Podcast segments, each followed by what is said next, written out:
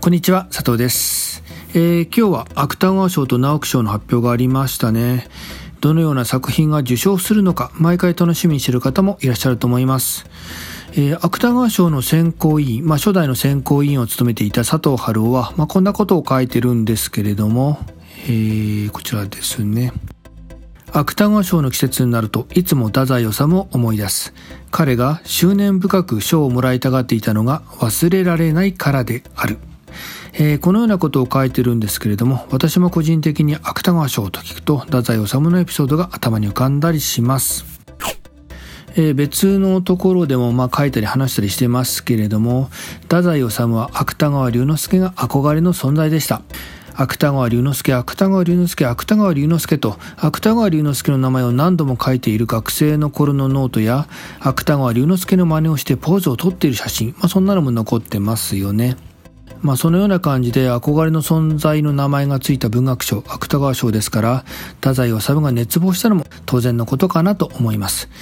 えそしてどうしても芥川賞が欲しかった太宰は、自分の作品が芥川賞の候補に上がったということを知ると、まあ、選考委員を務めていた佐藤春夫に私に芥川賞をくださいと、まあ、そんなね、まあ、手紙を送ったりしています。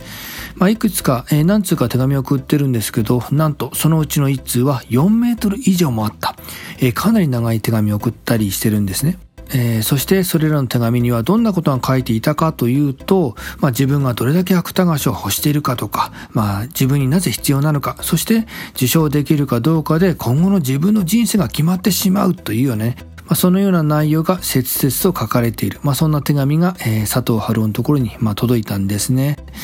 えーまあ、この手紙を受け取った佐藤春夫、なかなかねこれあの、まあ、その長さとかまあその長さと内容の重さにね、結構引いてしまったんじゃないかなと。まあそんなことを想像しますけど、まあなんか太宰らしいエピソードだなと、まあそんな風に思います。えー、残念ながら太宰は芥川賞を受賞することはできませんでした。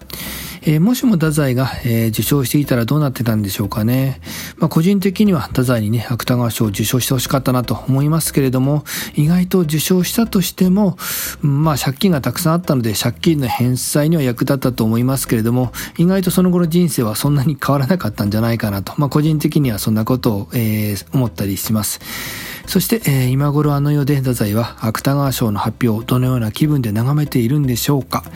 えー、おそらく無関心を装いつつもしっかりと聞き耳は立ててるんじゃないかなと、そんなことを想像したりします。えー、そして佐藤春夫はこんなことも書いてるんですけれども、えー、っと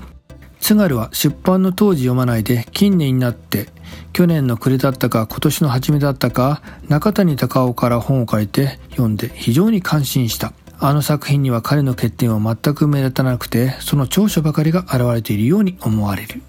えー、こんなことを佐藤春夫は書いています。私も週末には久しぶりに津軽を読み返してみようかなと思いました。えー、今ちょうど大寒ですよね。とても寒い時期ですけれども、まあ、津軽という作品を読むのは、えーね、今ぐらいの時期がちょうどいいような気が個人的にします。まあ、そんなことを考えたりしました。